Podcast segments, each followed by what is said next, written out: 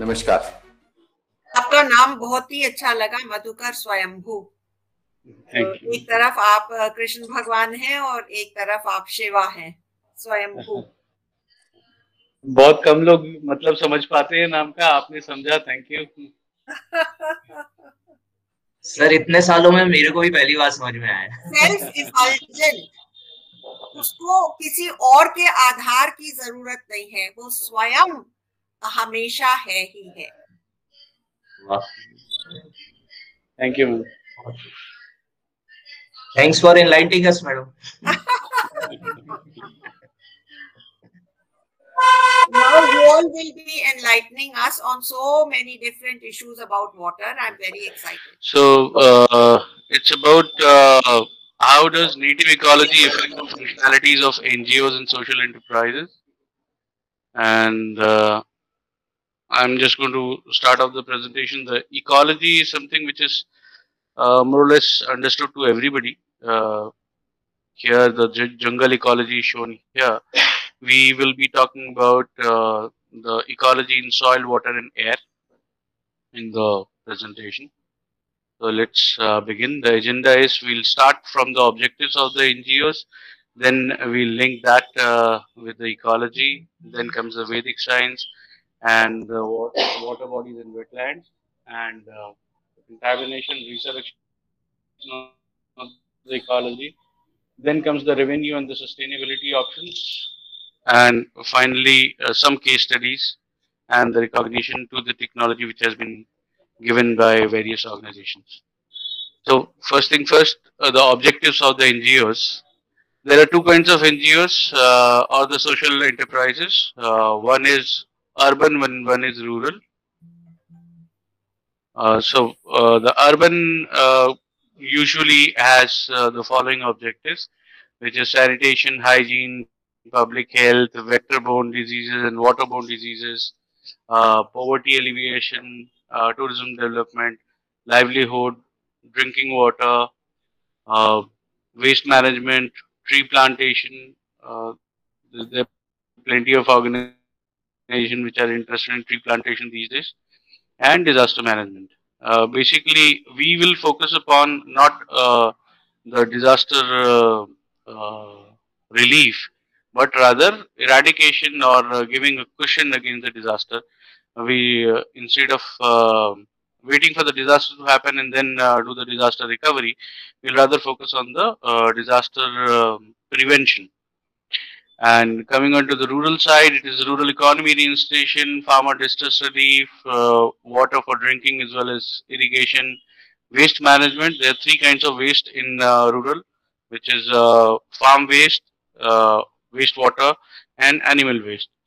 Agroforestry and reforestation, livelihood, sanitation and hygiene, public health and disaster management. What is the meaning of vector? Vector or waterborne diseases?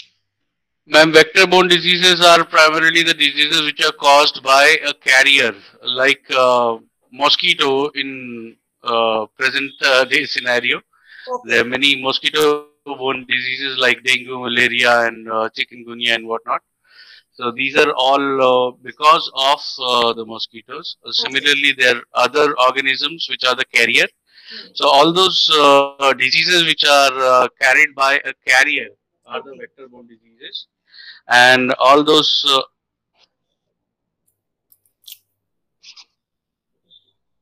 just a sec. Oh.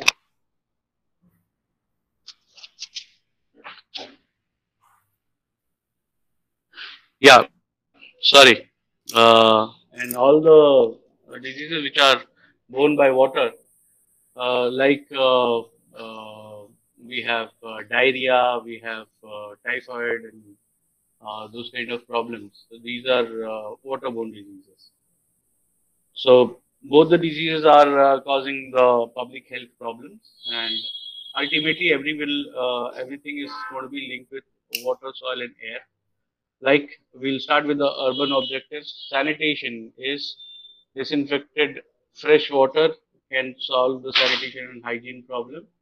Uh, for vector and waterborne diseases, again, disinfected fresh water and mosquito eradication is one of the key uh, factors.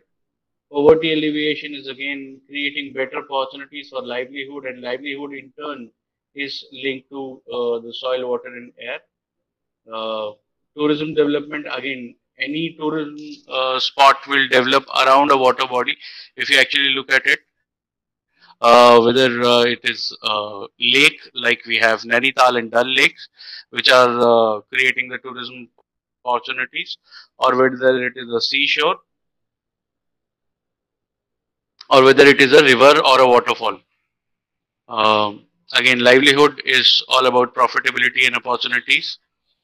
Uh, water for drinking, of course, it is around water. Waste management is, uh, if we look at the liquid wa- waste management part, it is all about uh, uh, consumption of the sewage and creation of uh, fresh disinfected water.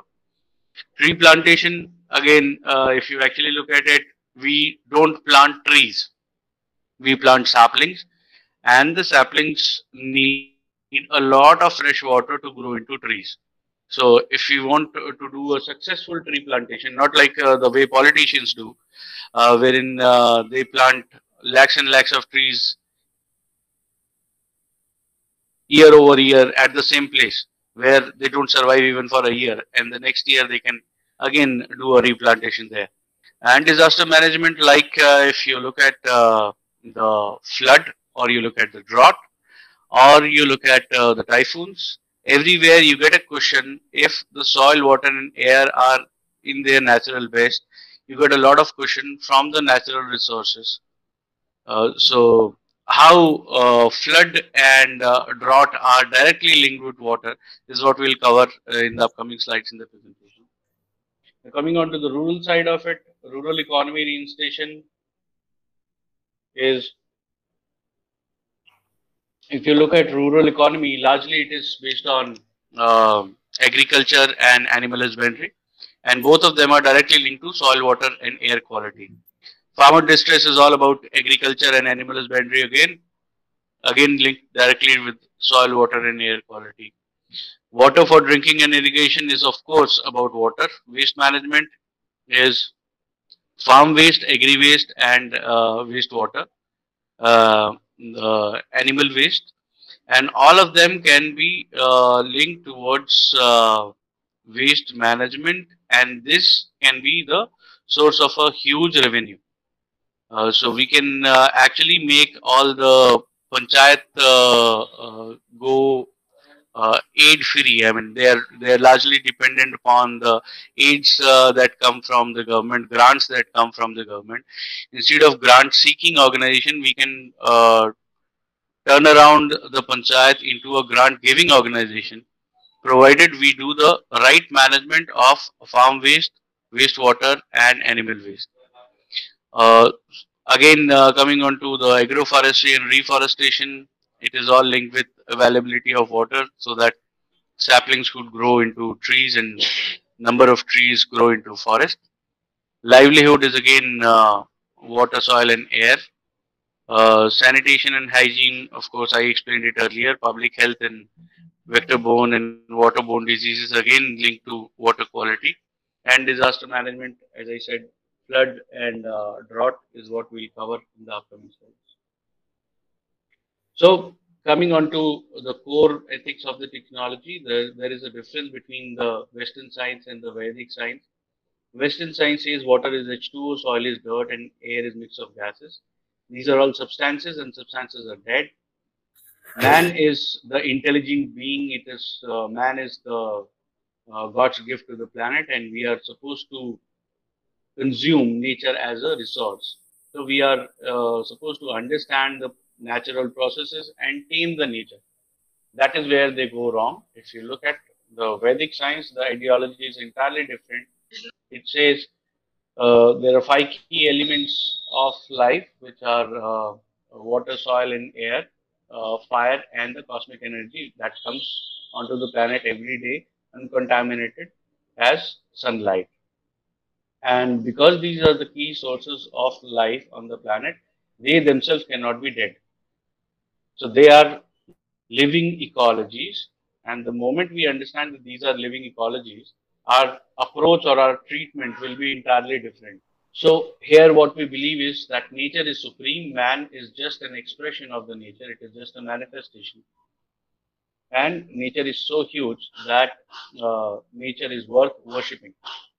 So the, the Vedic mantra or the shlok goes Purnamada, Purnamidam, Purnat, Purnamadachite, Purnasya, Purnamadaya, Purnamevavashishite, which means if you take whole out of whole, what is left is also whole and what you have taken out is also whole, which stands one hundred percent true uh, when you look at the life sciences and the natural sciences. That is why uh, it's my personal opinion that Vedic science is the largest possible repository of natural and life sciences on this planet, because the way we understand, the, the Vedas understand the natural sciences, nobody else understands that. And uh, if you take it into the mathematical calculation, all finite numbers will make this statement incorrect. Uh, because uh, if you put it into an equation, it will be two minus two equal to two. So because it is a finite number, obviously it is not possible. But the moment you talk about infinite, infinity minus infinity equals infinity.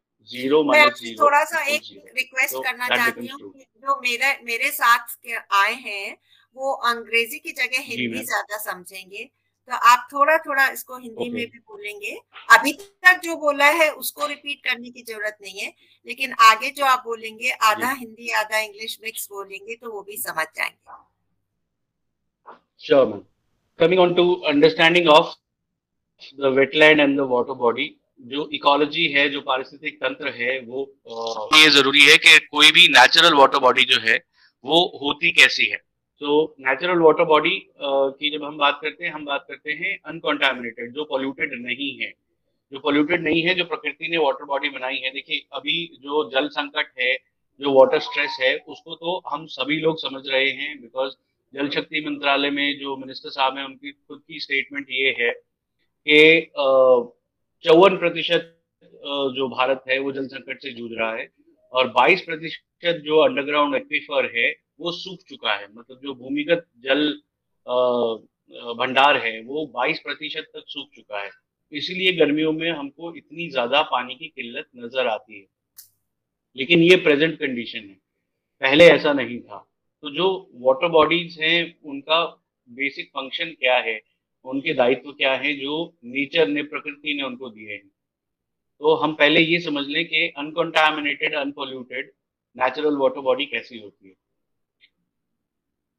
तो उसमें आ, सबसे आ, समझने की जो basic सी बात है, वैसे हमको नजर आता है लेकिन हम शायद ध्यान नहीं देते, सबसे नीचे मिट्टी है, उसके ऊपर पानी है और उसके ऊपर हवा है। तो ये तीनों मिट्टी, पानी और हवा डायरेक्ट कॉन्टैक्ट में आते हैं एक वाटर बॉडी में। अब हमें जैसे नदी तो बहती हुई नजर आती है, लेकिन जो जलाशय हैं, जैसे झीलें हैं, तालाब हैं, ये हमें रुका हुआ पानी नजर आता है। लेकिन पानी कभी भी रुका हुआ नहीं होता है। पानी का जो मॉलिक्यूल है वो बाइपोलर होता है, ऊपर निगेटिवली चार्ज होता है, नीचे पॉजिटिवली चार्ज होता है। तो जब भी कोई बाइपोलर चीज, जो मैग्नेटिक चीज है, उसको आप मोशन देंगे तो वो रिवॉल्व करेगा, जैसे धरती रिवॉल्व करती है, जिसकी वजह से दिन रात बनते हैं। तो जब भी बाइपोलर चीज मूव करेगी तो वो स्पाइरल मोशन में गोल गोल घूमेगी।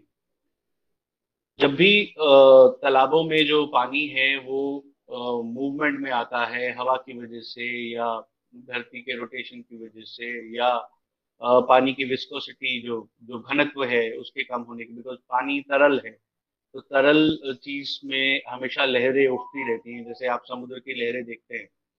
तो उसके चलने से बेसिकली होता ये है कि जो नीचे की मिट्टी है उसकी ग्राइंडिंग होती है, वो पिसती रहती है और पिसने की वजह से जो मिट्टी है वो, जैसे हम मिक्सर ग्राइंडर में चटनी बनाते हैं, तो हमने जैसे धनिया या पुदीना जो भी डाला है वो उसके के गोल गोल घूमने की वजह से वो कटता जाता है और वो बहुत ही छोटे पार्टिकल में चटनी के रूप में आ जाता है। वैसे ही जब भी हम मसाला पीसते हैं, उसी प्रकार से जब जलाशय में जब जल घूमता है तो नीचे जो मिट्टी के कण हैं वो पिसते हैं और वो पिस के वो सिल्ट में कन्वर्ट हो जाते हैं। अब सिल्ट जो है वो नैनो पार्टिकल है मिट्टी के कणों का, यानी कि मिट्टी के कणों से वो करीबन सोलह गुना छोटा होता है। तो ये मिट्टी के बीच में से परकोलेट कर जाएगा और नीचे जाते हुए वो सॉइल कैपिलरी बनाता हुआ जाएगा। सॉइल कैपिलरी के थ्रू मतलब आप इसको मृदा मृदा कोशिकाएं कह सकते हैं, मृदांध कोशिकाएं मिट्टी के बीच में से मृदा कोशिकाएं मैम मृदा इज मिट्टी एंड कोशिकाएं इज द कैपिलरीज मृदा कोशिकाएं। हाँ, तो इनकी वजह से जो सरफेस वाटर बॉडी है और जो अंडरग्राउंड एक्वीफर है, हाँ, जो भूमिगत जल का भंडार है, दोनों आपस में लिंक हो जाते हैं। हाँ, और इस लिंक के थ्रू पानी वर्टिकल मूवमेंट करता है बिना किसी मशीन, बिना किसी ह्यूमन एफर्ट के। तो जब भी वर्षा के टाइम पे जब बारिश बहुत ज्यादा हो रही है मानसून के दौरान, तो पानी ऊपर से नीचे जाता है बिकॉज ऊपर जो सरफेस वाटर बॉडी है उसके ऊपर प्रेशर बढ़ता है। जब बारिश होती है ऊपर पानी बढ़ा, ऊपर प्रेशर बढ़ा, तो पानी सीधा नीचे जाएगा, एक्वीफर को रिचार्ज करेगा। और पीक ऑफ समर्स में जब इवेपोरेशन रेट, जब वाष्पीकरण बहुत ज्यादा है, तो पानी नीचे से अंडरग्राउंड एक्वीफर से ऊपर आएगा। तो ये पानी की एक वर्टिकल मूवमेंट होती है जो सॉइल कैपिलरीज के मृदा कोशिकाओं की वजह से होती है। और इसमें जब पानी ऊपर से नीचे जाता है तो जो भी एक्सेस मिनरल होते हैं उनको साथ ले जाता है। जब पानी नीचे से ऊपर आता है तो सॉइल लेयर्स में ही सारे मिनरल्स होते हैं। तो जो पानी नीचे से ऊपर आता है तो वो मिनरल लेके ऊपर आता है, जो भी एक्वा इकोलॉजी के लिए, जलीय पारिस्थितिक तंत्र के लिए जो जरूरी मिनरल्स हैं उनको सबको साथ में लेके आता है। तो ये एक्सचेंज होता है मिट्टी और पानी के बीच में। अब आ जाते हैं पानी के अंदर। पानी के अंदर एक खाद्य तंत्र है, एक एक्वाटिक फूड चेन है। अब ये खाद्य तंत्र क्या है, इसमें सूक्ष्म जीवी होते हैं जो सिंगल सेल होते हैं, ये ऑटोट्रॉफिक होते हैं, ये अपना खाना स्वयं निर्मित करते हैं। तो ये खाने का निर्माण कैसे करते हैं, जैसे फोटोसिंथेसिस है, प्रकाश संश्लेषण की क्रिया है। इसमें क्या होता है, हम कार्बन एब्जॉर्ब करते हैं। इसके बारे में पेड़ पौधे प्रकाश संश्लेषण करते हैं, ये सबको पता है। पानी भी करता है, ये बहुत कम लोगों को पता है। इस धरती पे जितना भी ऑक्सीजन हमको वायुमंडल में मिलता है उसमें से मोर देन फिफ्टी परसेंट, पचास प्रतिशत से ज्यादा उसका प्रोडक्शन वाटर बॉडीज से होता है, जलाशयों से होता है। तो वो प्रक्रिया क्या है, सूक्ष्मजीवी तत्व है जिनको प्रकाश संश्लेषण की क्रिया करनी है।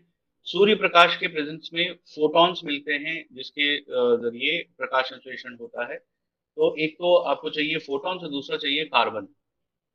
अब कार्बन कहाँ से आएगा, तो वायुमंडल में जो जो भी कार्बन है, जिसको हम ग्रीन हाउस गैसेस कहते हैं, जिसकी वजह से ग्लोबल वार्मिंग, जो वैश्विक ताप है वो बढ़ रहा है। यदि उसको कम करना है तो कार्बन सीक्वेस्ट्रेशन की जरूरत है, यानी कि जो कार्बन वायुमंडल में है उसको एब्जॉर्ब करने का, उसको सोखने की जरूरत है।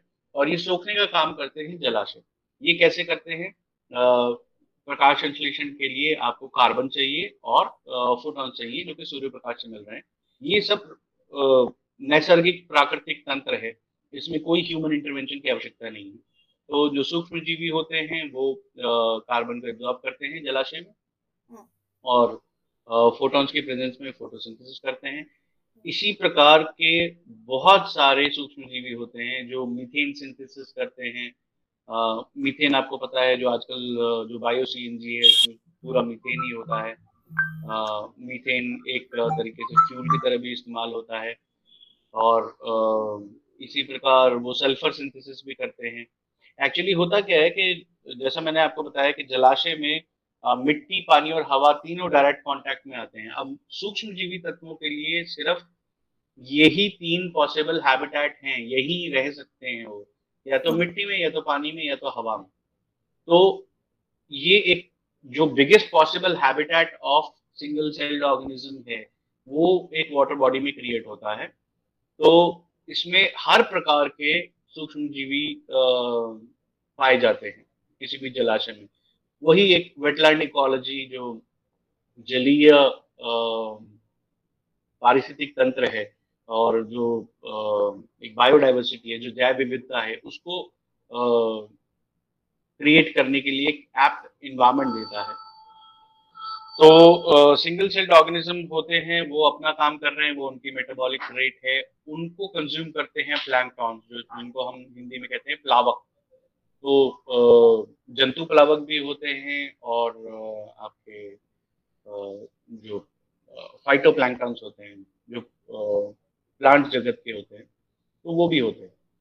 तो प्लावक जो होते हैं वो सिंगल सेल्ड ऑर्गेनिज्म को कंज्यूम करते हैं, और प्लावक को जो मल्टी सेलुलर ऑर्गेनिज्म है जैसे मछली है, क्राब है, केकड़ा है, ये लोग प्लैंकटॉन्स को कंज्यूम करते हैं। और जो मल्टी सेलुलर, जो सबसे बड़े जो जलीय खाद्य श्रृंखला के जो सबसे ऊपर के जो जीव हैं जैसे मछलियां हैं या केकड़े हैं या कछुए हैं, इनका जो एक्सक्रीटा होता है वो अमोनिया होता है। अब अमोनिया को वापस न्यूट्रलाइज करने का काम सिंगल सेल्ड ऑर्गेनिज्म करते हैं। तो ये एक जलीय खाद्य श्रृंखला है जिसके अंदर आ, सब एक दूसरे के पोषण कर रहे हैं। तो इसको मेंटेन रखने के लिए कुछ मिनरल्स की जरूरत पड़ती है, जो जब पानी भूमिगत जलाशय से भूस्तरीय जलाशय में आता है तो वो सारे मिनरल्स को लेके आता है। इस तरीके से मिनरल साइकिल मेंटेन रहती है और जलीय खाद्य श्रृंखला मेंटेन रहती है। अब आ जाते हैं वायुमंडल की ओर। तो वायुमंडल और जल के बीच में जो एक्सचेंज होता है, एक मैंने आपको बताया जो ग्रीन हाउस गैसेस हैं जैसे मीथेन है, कार्बन डाइऑक्साइड है, कार्बन मोनोऑक्साइड है, जो भी कार्बन बेस्ड गैसेस हैं उन सब को एब्जॉर्ब करता है वाटर बॉडी, और फोटोसिंथेसिस की प्रोसेस होता है। अब फोटोसिंथेसिस की प्रोसेस में कार्बन रिटेन कर लिया जाता है और ऑक्सीजन रिलीज कर दिया जाता है। ये जो ऑक्सीजन है यही डिजॉल्व्ड ऑक्सीजन का सोर्स बनता है, जिस से जितने भी जलीय जीव हैं जो ऑक्सीजन पे जिंदा हैं, जिनको हम इंग्लिश में एरोबिक कहते हैं, जिनको प्राण वायु की आवश्यकता है, जिनका प्रोडक्शन है, वो यहीं से होता है। तो एक तरह का एक्सचेंज तो ये हुआ। अब ये जो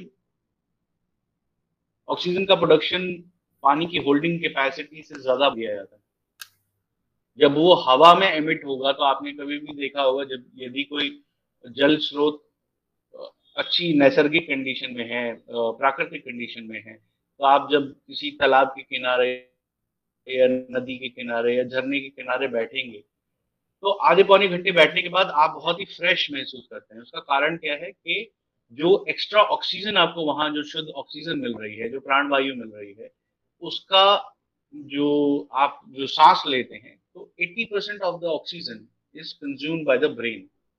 जब हम थकते हैं तो हम अपने दिमाग से ही थकते हैं, और इसी प्रकार जब हम रिजुविनेट होते हैं, जब हम फ्रेश महसूस करते हैं, तो भी हम अपने दिमाग से ही महसूस करते हैं, क्योंकि दिमाग की ऑक्सीजन की जो कंजम्पशन है वो सबसे ज्यादा है। तो जब भी हम किसी ऐसी जगह पर होते हैं जहाँ प्रचुर मात्रा में ऑक्सीजन है, प्राणवायु है, तो हम रिजुविनेटेड महसूस करते हैं। तो वो रिजुविनेशन जो है वाटर बॉडी के किनारे इसी वजह से होता है, बिकॉज वाटर बॉडी के आसपास में जो ऑक्सीजन प्रोडक्शन है वो ज़्यादा है, हमको फ्रेश ऑक्सीजन मिलती है, तो हम रिजुविनेटेड फील करते हैं, हम फ्रेश फील करते हैं, हमारी थकान दूर हो जाती है। तो दूसरे प्रकार का जो एक्सचेंज है वो यहाँ पे होता है। अब तीसरा, जैसे मैंने आपको बताया कि वाटर का जो मॉलिक्यूल होता है वो ऊपर निगेटिवली चार्ज होता है, नीचे पॉजिटिवली चार्ज होता है। तो किसी भी जलाशय में जब आ, हम टॉप सरफेस को देखते हैं तो पूरा टॉप सरफेस निगेटिवली चार्ज है। अब इसकी वजह से क्या होता है, एयर पोल्यूशन मिटिगेशन होता है। जब आ, जो वायु प्रदूषण का शमन है वो नैसर्गिक रूप से यहाँ पे होता है, क्योंकि हम जिसको वायु प्रदूषण मानते हैं वो कार्बन डाइऑक्साइड या कार्बन मोनोऑक्साइड या मीथेन की मात्रा जो हवा में है उसको हम वायु प्रदूषण नहीं बोलते, हम बोलते हैं पर्टिकुलेट मैटर के कंसंट्रेशन को वायु प्रदूषण। पर्टिकुलेट मैटर क्या होते हैं? Free floating solid particles in air. Free floating solid particles हवा में इसीलिए फ्लोट करते हैं क्योंकि वो सारे पॉजिटिवली चार्ज हैं और उनको लैंडिंग के लिए सरफेस चाहिए। वो लैंडिंग सरफेस वाटर बॉडी ही होती है। इसीलिए आपने देखा होगा कि जैसे दिल्ली में या लखनऊ में या काशी में या काबुल में, ये सारी जो सिटीज जो कि लैंडलॉक्ड सिटीज हैं, वहाँ पोल्यूशन ज़्यादा होता है। अगर आप कोस्टल सिटीज देखेंगे जैसे मुंबई है या चेन्नई है या कोचीन है या त्रिवेंद्रम है, वहां पे आपको पोल्यूशन कम दिखता है। कम इसीलिए दिखता है बिकॉज वो कोस्टल सिटीज हैं, और कोस्टल सिटीज में आपके पास एक बहुत बड़ा जलाशय है समुद्र के रूप में जो सारा पार्टिकुलेट मैटर को सोख लेता है, तो सारा पार्टिकुलेट मैटर वाटर बॉडी पर ही सेटल करता है। ये एक नेचुरल सिस्टम है, इसमें आदमी को कुछ करने की आवश्यकता है ही नहीं। तो यदि जलाशय आपके प्राकृतिक और नैसर्गिक रूप में होंगे, स्वरूप में होंगे, तो सारा एयर पोल्यूशन नेचुरली कंज्यूम हो जाएगा। वो सारा जो पार्टिकुलेट मैटर है वो आके वाटर बॉडी के टॉप सरफेस पे सेटल करता है और वो अक्वा इकोलॉजी में जो जलीय पारिस्थितिक तंत्र है उसके अंदर कंज्यूम हो जाता है, उसमें उसकी खपत हो जाती है, वो डाइजेस्ट हो जाता है। तो ये एक किसी भी वेटलैंड या वाटर बॉडी जो है, जो जलाशय है या आर्द्र भूमि है, उसके अंदर ये उसके नैसर्गिक दायित्व हैं जो प्रकृति ने उसको दिए। अभी अगर हम इसको जल संकट से कनेक्ट करें तो जल संकट है क्यों? ये तो हमें मालूम है कि एक भी बूंद पानी की पृथ्वी के बाहर नहीं गई है, तो यदि सारा का सारा पानी यही है तो जल संकट पैदा क्यों हो गया? यदि आप भारत को देखेंगे तो भारत एक जल के मामले में एक समृद्ध देश है जो प्रकृति ने बनाया है। हमारे यहाँ बहुत सारे जलाशय, बहुत सारी नदियां, बहुत सारे झरने, सब कुछ हैं। तो फिर जल संकट आ क्यों गया? भारत तो बदला नहीं, भारत तो वैसा का वैसा ही है। तो जल संकट आने की सिर्फ और सिर्फ एक ही वजह है कि जो तिहत्तर प्रतिशत जो इस ग्रह के ऊपर जो पानी है वो तो समुद्रों में है, जो कि खारा पानी है जो हम लोग नहीं इस्तेमाल कर सकते। तो हमारे इस्तेमाल का पानी कहाँ है? ग्लेशियर में भी नहीं है, नॉर्थ पोल साउथ पोल पे भी नहीं है। हमारे इस्तेमाल का पानी, हमारे पीने का पानी सिर्फ और सिर्फ एक प्रतिशत है, वो सिर्फ जलाशयों में ही है। हमारे यहाँ पे एक कहावत होती है कि वो आदमी का एक्सपीरियंस बहुत है घाट घाट का पानी पिया, यानी कि हर घाट का पानी अलग होता है, और हर घाट का पानी पीने लायक होता था किसी जमाने में। अब भारत में मुझे नहीं लगता ऐसा कोई भी घाट है जिसका पानी पी के आदमी स्वस्थ रह सकता है।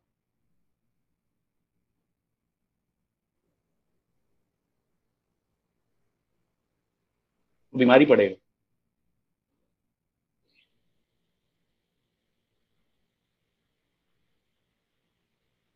तो हमारे जल संकट का कारण से वो जो हम रेगुलर बेसिस पे कंटामिनेट कर रहे हैं, जो उनको प्रदूषित करते जा रहे हैं, उनका पानी पीने योग्य बचा ही नहीं।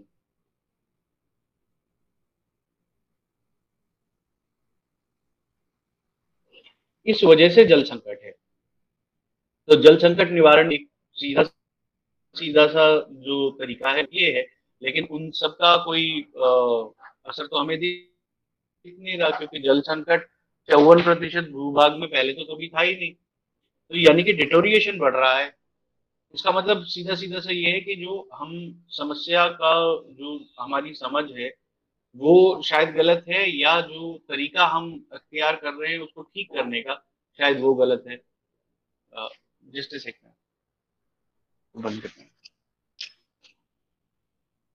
सो so, uh, बेसिकली हमको जो हमारी समझ है उसको जो जो प्राकृतिक तंत्र है उसके अनुरूप यदि हम ढाल लेंगे तो हमारे लिए इस संकट का निवारण करना आसान होगा।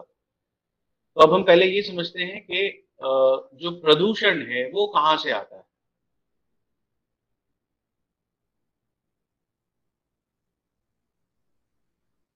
क्या प्राकृतिक प्रदूषण भी होता है या सिर्फ जो हम क्रिएट करते हैं वही प्रदूषण होता है?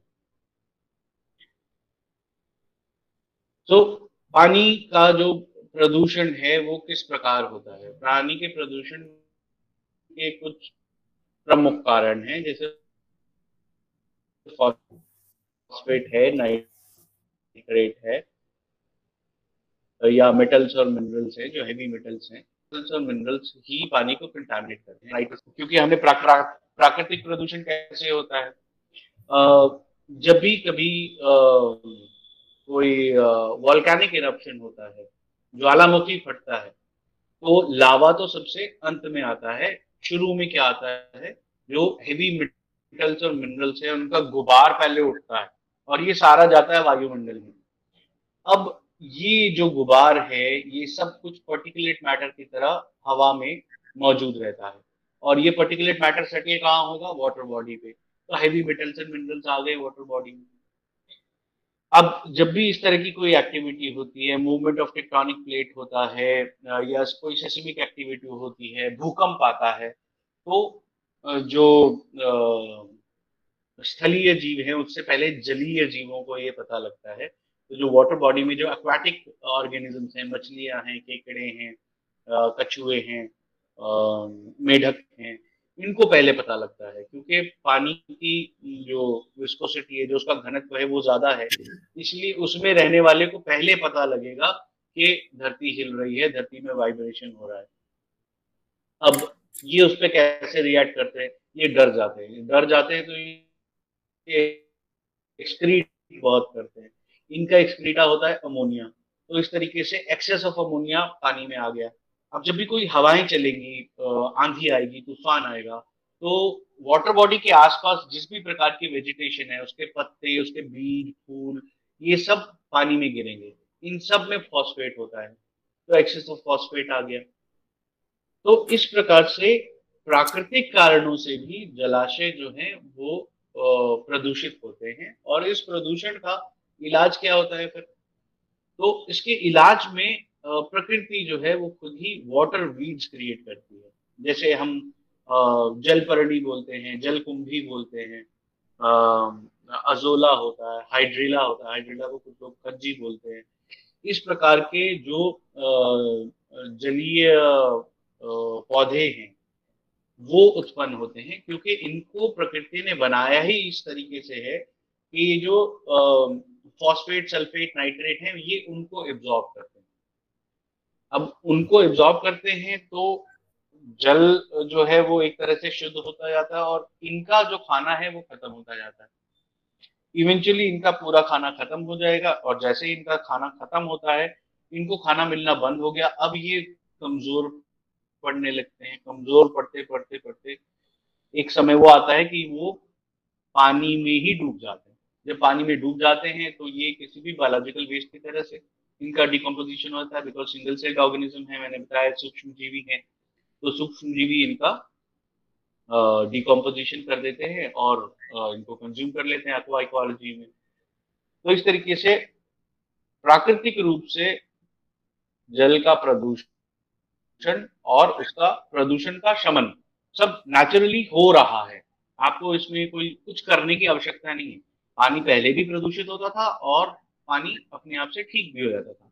अभी जैसे रिसेंटली ड्यूरिंग ग्लोबल लॉकडाउन आप सब लोगों ने न्यूज में पढ़ा होगा, आपने सुना होगा, हर न्यूज uh, चैनल ने, हर न्यूज़पेपर uh, ने इसको रिपोर्ट किया कि नदियां साफ होने लगी, हवा साफ होने लगी। तो वो साफ होने का जो तंत्र है वो यही है। अब आ जाते हैं uh, हमारे क्रिएट किए हुए प्रदूषण पे। तो हम प्रदूषण में क्या क्रिएट करते हैं?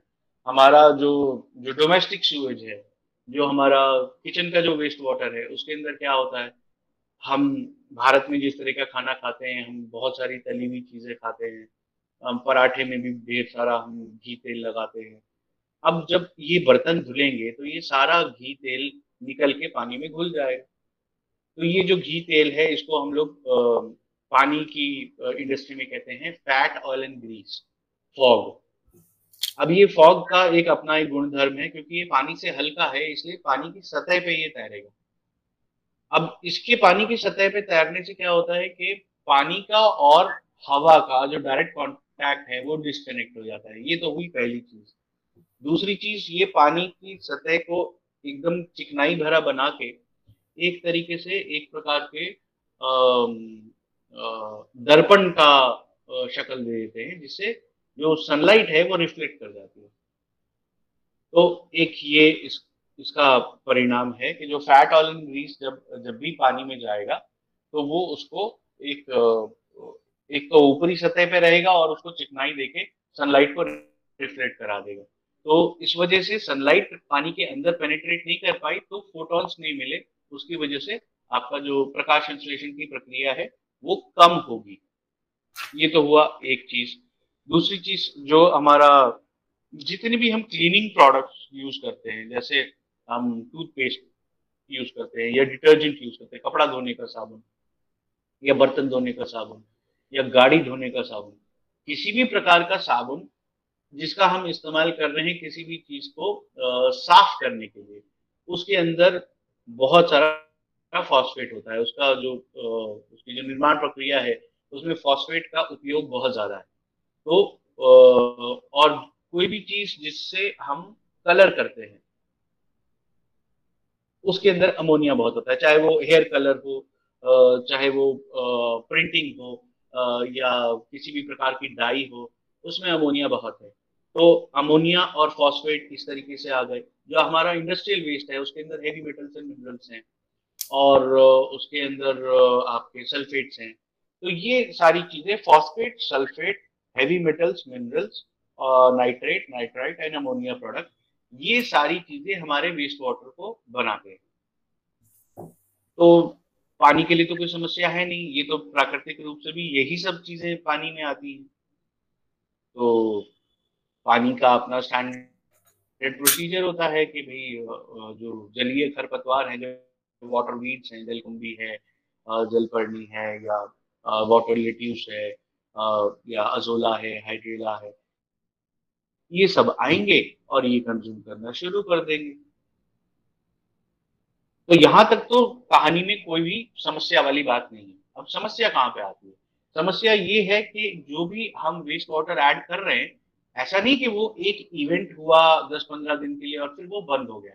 जैसे यदि कोई ज्वालामुखी फटता है तो ऐसा थोड़ी कि वो लगातार सालों तक फटता ही जा रहा है। तो एक बार फटेगा, बहुत कुछ हवा में फेंकेगा, महीने भर, पंद्रह दिन, बीस दिन, डेढ़ महीना तक, दो महीना तक मैक्सिमम उसका इफेक्ट रहेगा और उसके बाद वो सारा सेटल कर जाएगा, बात खत्म हो गई। लेकिन हम जो पोल्यूशन क्रिएट कर रहे हैं, हम जो प्रदूषण क्रिएट कर रहे हैं, जो हम वेस्ट वाटर क्रिएट कर रहे हैं, वो हमारी डेली एक्टिविटी है।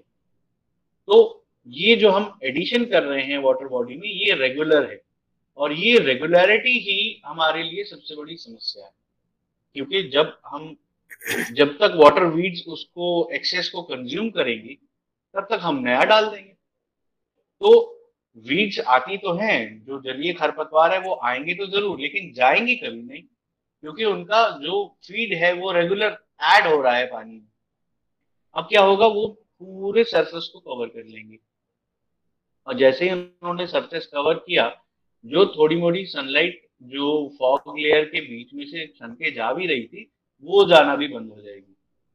अब यहां से होता है डीके का प्रोसेस शुरू।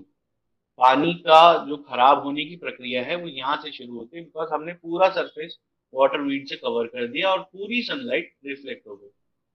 अब इसकी वजह से क्या होगा, जो डिसॉल्व्ड ऑक्सीजन का जो प्रोडक्शन है वो कॉम्प्रोमाइज हो जाएगा। तो ऑक्सीजन का लेवल घटता जाएगा पानी के अंदर, और जब लेवल घटेगा तो जितने भी प्राणवायु पे जिंदा है, जितने भी ऑक्सीजन पे जिंदा है ऑर्गेनिज्म, वो सब के सब धीरे धीरे सफोकेट होके मृत्यु को प्राप्त हो जाएगी।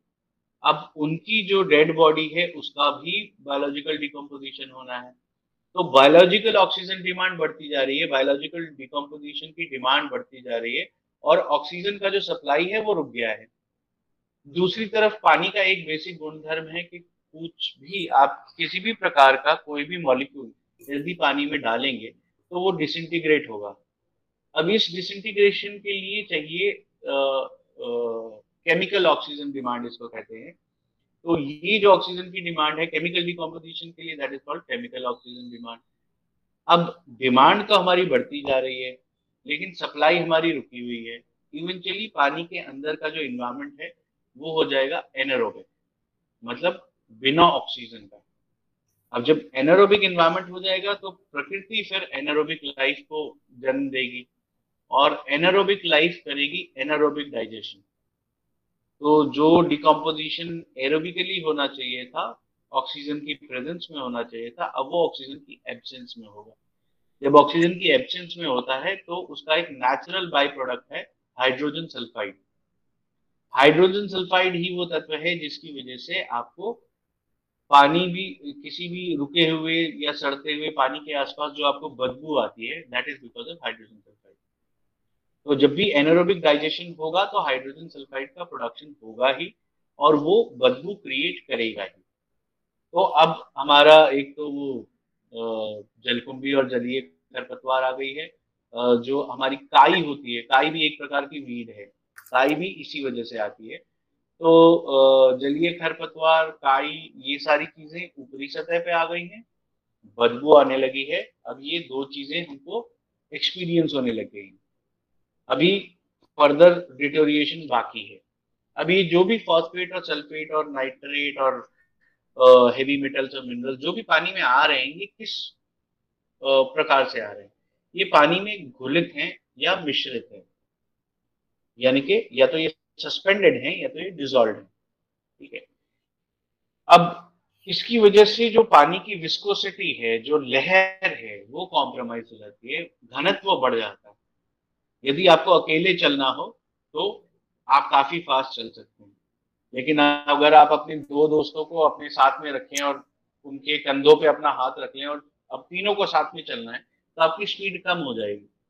उसी प्रकार जब ये जो कंटामिनेशन है, ये सारा का सारा कंटामिनेशन जब पानी में मिश्रित या घुलित होगा, तो पानी की जो लहर है, पानी का जो स्पीड है, जो वेलोसिटी है, वो कॉम्प्रोमाइज हो जाएगी, वो कम हो जाएगी, तो पानी ठहरने लगेगा। अब क्योंकि हमारा एडिशन तो डेली का है, तो इसीलिए जो हम डेली डेली ऐड करते जा रहे हैं अपना सुबह जो अपशिष्ट जल है, उसकी वजह से पानी का घनत्व कम होते होते होते होते इतना कम हो जाएगा कि पानी ऑलमोस्ट स्टिल दिखने लगेगा, एकदम रुका हुआ पानी। अब ये रुका हुआ पानी मच्छरों का घर है, मच्छर यहीं पे अंडे देते हैं, लार्वे में कन्वर्ट होते हैं और मॉस्किटो कॉलोनी बिल्ड कर लेते हैं पूरी की पूरी। तो मच्छरों का प्रभाव बढ़ा, मच्छरों के प्रभाव की वजह से आपका जो वेक्टर बोर्न डिजीजेज हैं, मच्छर जनित जो रोग हैं, जैसे डेंगू है, मलेरिया है, चिकनगुनिया है, ये सब उस प्रभाव में उस क्षेत्र में बढ़ने लगे। फिर जो पानी है वो भी अब धीरे धीरे सड़ने लगा है, बिकॉज एरोबिक डाइजेशन है नहीं, एनारोबिक डाइजेशन है। अब हम लोग जो हैं, इंसान जो है, हम लोग सब ऑक्सीजन पे जिंदा है। जो एनारोबिक लाइफ फॉर्म है वो हमारी मेटाबॉलिक प्रक्रिया से, हमारी जो जैविक प्रक्रिया है उसके बिल्कुल पलट है, क्योंकि हमको ऑक्सीजन चाहिए, हम ऑक्सीजन पे जिंदा हैं और वो बिना ऑक्सीजन के जिंदा हैं। तो जब इस प्रकार के जो सूक्ष्म जीवी हैं वो हमारे कांटेक्ट में आएंगे तो वो हमें बीमार करेंगे, बिकॉज उनकी जो जीने की प्रक्रिया है वो हमसे बिल्कुल पलट है। तो वैसे हमारी बॉडी में भी एनारोबिक ऑर्गेनिजम्स हैं, जैसे हमारी जो इंटेस्टाइन है उसके अंदर इश्चरीचिया कोलाई है, ई कोलाई एक बैक्टीरिया होता है जो कि हमारी बॉडी में प्रेजेंट है, लेकिन यदि हम जो पानी पी रहे हैं उसमें ई कोलाई कंटामिनेशन हो तो हमें डायरिया हो जाएगा, हमें डिसेंट्री हो जाएगी, हमें कॉलेरा हो सकता है। ये सब ई कोलाई के इन्फेक्शन हैं, अब हमारी बॉडी में है लेकिन फिर भी हमें बीमार करते हैं। ऐसा कैसे करते हैं? क्योंकि हमारी बॉडी में उनकी एक फिक्स जगह है, वो है हमारा इंटेस्टाइन। इंटेस्टाइन में एरोबिक इन्वायरमेंट है, वहाँ ऑक्सीजन नहीं है, लेकिन जब हम पानी पिएंगे तो ये पहुँचेंगे स्टमक में और हमारे स्टमक में बहुत सारी ऑक्सीजन होती है, तो वो जब उनकी जगह बदल देंगे तो वो हमको बीमार करते हैं। जैसे कि अभी आपने सुना होगा बर्ड फ्लू, बर्ड फ्लू में H one N one virus होता है, तो H one N one virus भी बर्ड्स के इंटेस्टाइन में होता ही है, लेकिन जब H one N one virus contamination water bodies का हो जाता है और उसी को जब वही पक्षी पीते हैं तो वो बीमार पड़ते हैं, उसको हम बर्ड फ्लू कहते हैं। तो इस तरीके से जब भी कोई एक ऑर्गेनिज्म जिसकी एक स्थिर जगह है, उस जगह को जब आप बदलेंगे तो वो आपको बीमार करेगा। तो इस तरीके से वाटर कंटामिनेशन और वेक्टर बोर्न डिजीजेस दोनों आ गए पानी में। अब फिर भी हमारा एडिशन जो है वो बदस्तूर जारी है। तो अब क्या होता है कि जो मिश्रित और घुलित ये जो कंटामिनेशन है, ये नीचे सेटल डाउन होने लगेंगे, नीचे की सतह पे ये सब स्थिर हो जाएंगे ये जो सेटल डाउन जो लेयर है दैट इज कॉल्ड स्लज, जिसको हम कहते हैं जलाशयों में गाद। तो नीचे जो गाद जम गया उसकी वजह से अभी जो मैंने बताया था कि सॉइल कैपिलरीज होती है जिसके थ्रू पानी नीचे जाता है, वो जाना बंद हो जाएगा। ये सब जो गाद जमी है ये सॉइल कैपिलरीज को, मृदा कोशिकाओं को बिल्कुल चोक कर देंगे। अब इनके चोक होने की वजह से पानी का वर्टिकल मूवमेंट बंद हो गया। तो अब पानी क्या है, नीचे की गाद की लेयर और ऊपर की खरपतवार की लेयर के बीच में कैप्टिव है। आपने पानी को जेल में रख दिया है, अब जेल में तो कोई भी चीज फ्लरिश करेगा नहीं। तो इस तरीके से पानी का जो कंटामिनेशन लेवल है वो बढ़ता जाएगा और बदबू भी आ गई है, मच्छर भी आ गए हैं, काई भी आ गई है और फोटोसिंथेसिस भी नहीं हो रहा है। तो जो पूरा जलीय पारिस्थितिक तंत्र है हमने उसको रोक दिया पूरी तरीके से। अब इसका इलाज क्या है? इलाज में यूजुअली लोग क्या करते हैं, एसटीपी बनाते हैं। अब एसटीपी जो आपका सूरज वाटर है उसको तो फिर भी कुछ हद तक शायद ट्रीट कर लेता होगा, लेकिन जो जलाशय में पहले से पड़ा हुआ पानी है उसका तो कोई इलाज नहीं है एसटीपी। तो एसटीपी लगाने से जो जलाशय का उपचार है वो तो नहीं हो सकता, ये तो तयशुदा बात है। दूसरा, लोग क्या करने लगे आजकल, बायो रिमेडिएशन। ये बड़ा अच्छा कहने में लगता है कि ये तो प्राकृतिक है जी। अब ये प्राकृतिक क्या है कि हम बैक्टीरिया बाहर ग्रो करके उसको पानी में डाल रहे हैं। अभी बैक्टीरिया की एक जगह जरा सी मैंने पोजीशन बदली थी, जो इंटेस्टाइन है उससे निकाल के अगर स्टमक में डाल देता हूं तो मैं बीमार पड़ जाता हूं, क्योंकि हम फिजिकली इम्प्लांट कर रहे हैं एक ऑर्गेनिज्म को to an ecosystem where it doesn't belong. ठीक है, अब मतलब ये कुछ ऐसा ही हुआ कि आपके घर में मान लीजिए चूहे बहुत आ गए, तो अब चूहे को भगाने के लिए एक हो गई आपकी फिजिकल प्रक्रिया, एसटीपी निर्माण की। तो वो फिजिकल प्रक्रिया क्या है, आप चूहेदानी लाएंगे, उसके अंदर कुछ कुछ खाना बेट डाल के आप जगह जगह पे स्ट्रेटेजिक लोकेशन पे आप उसको रख देंगे, चूहा आएगा पकड़ने के लिए और वो चूहेदानी जो है वो बंद हो जाएगी। आपने फिजिकली चूहे को रिमूव कर लिया, ये तो हो गया आपका फिजिकल रिमूवल। जैसे आप देखते होंगे कि बहुत सारे सरकारी टेंडर आते हैं कि जलकुंभी हटाने का टेंडर या ड्रेजिंग करने का टेंडर, डीसिल्टिंग का टेंडर, राइट। तो ये सारी हो गई फिजिकल एक्टिविटी। अब फिजिकल एक्टिविटी का मैंने आपको एग्जांपल दिया कि आपने चूहेदानी रखी और उसमें चूहा पकड़ के आपने बाहर ले जाके छोड़ दिया। ये एक लॉन्ग टाइम टेकिंग और स्टॉप गैप अरेंजमेंट है। आपने चूहे के आने की वजह को खत्म नहीं किया, ठीक है, आपने एक एक करके चूहे को पकड़ के बाहर छोड़ दिया। दूसरा है आपका केमिकल ट्रीटमेंट। तो केमिकल ट्रीटमेंट में क्या होता है, आपने पेस्ट कंट्रोल वाले को बुलाया, उसने जगह जगह जहरीले रसायन का छिड़काव कर दिया और चूहा जहां है वहीं पे मर गया। अब आपके घर में पूरी बदबू फैल गई। अब आप अपने घर का एक एक सामान हटा हटा के देखेंगे कि चूहा कहाँ मरा है, फिर उसकी लाश को ले जाके बाहर कहीं डिस्पोज ऑफ करेंगे। ये हो गया आपका chemical treatment. Now coming on to biological treatment. Biological treatment क्या है कि ये तो प्राकृतिक प्रक्रिया है, तो घर में सांप छोड़ दीजिए। अब चूहा जहां है, जिधर है सांप, वहां पहुंच के उस चूहे को खा लेगा। ये तो बहुत बढ़िया नेचुरल प्राकृतिक इलाज हो गया, लेकिन क्या उस घर में सांप के साथ आप रह पाएंगे? ऑब्वियसली नहीं रह पाएंगे, राइट। जिस घर में चौबीस पच्चीस सांप घूम रहे हो वहां आदमी नहीं रह सकता। तो इस तरीके से जब भी आप किसी भी इकोलॉजी या एक स्टेबल इकोसिस्टम को डिस्टर्ब करते हैं बायोलॉजिकली, तो वो आ, उसके लॉन्ग लास्टिंग परिणाम होते हैं। वो आ, आपको कोई रिलीफ नहीं देने वाला है, इनफैक्ट आपके लिए बड़ी समस्या ही खड़ी करेगा, राइट। सो फिजिकल, बायोलॉजिकल और केमिकल ट्रीटमेंट जो है वो एक स्टॉप गैप अरेंजमेंट की तरह जरूर इस्तेमाल हो सकते हैं कि मंत्री जी आने वाले तो भाई अभी साफ कर लो, लेकिन वो एक परमानेंट इलाज नहीं है, क्योंकि आपने जो ग्रास रूट लेवल है, तृणमूल जो स्तर है, वहां से आपने समस्या का निराकरण नहीं किया। तो निराकरण क्या होगा? अब इसको हम यदि ऐसे समझें कि scientifically speaking water body contamination is also called nutrient overload. तो न्यूट्रिएंट ओवरलोड कैसा होता है? जैसे हम किसी शादी में गए, हमने ज्यादा खाना खा लिया। अब ज्यादा खाना खा लिया तो हम उसके लिए सर्जरी तो नहीं करवाएंगे, उसके लिए हम हाजमोला खाएंगे, झंडू पंचारिस्ट खाएंगे, कोई भी ऐसी चीज खाएंगे जो हमारे पाचन तंत्र को सुदृढ़ करे, तो this is a natural remedy. पानी का एक अपना जलीय तंत्र है, यदि हम उसको सुदृढ़ करते हैं तो उस तंत्र में इन सब चीजों की खपत नैसर्गिक रूप से हो सकती है। सो so, अब हमारा जो प्रोसेस है वो इसी प्रोसेस पर आधारित है कि जल में एक नैसर्गिक जलीय तंत्र है, उस तंत्र को यदि सुदृढ़ कर दिया जाए तो ये सारी समस्याओं का निराकरण स्वतः ही हो जाएगा। तो हमारा प्रोसेस क्या है? हमारा प्रोसेस बड़ा सिंपल है। कोई भी वाटर बॉडी जो है वो एक इंडिपेंडेंट इकोलॉजी है, उसको स्टडी करने की आवश्यकता है। तो कोई भी वाटर बॉडी को हम स्टडी करते हैं, स्टडी करने के बाद उसके हिसाब से मेडिसिन बनती है। हमें पांच इनपुट चाहिए होते हैं।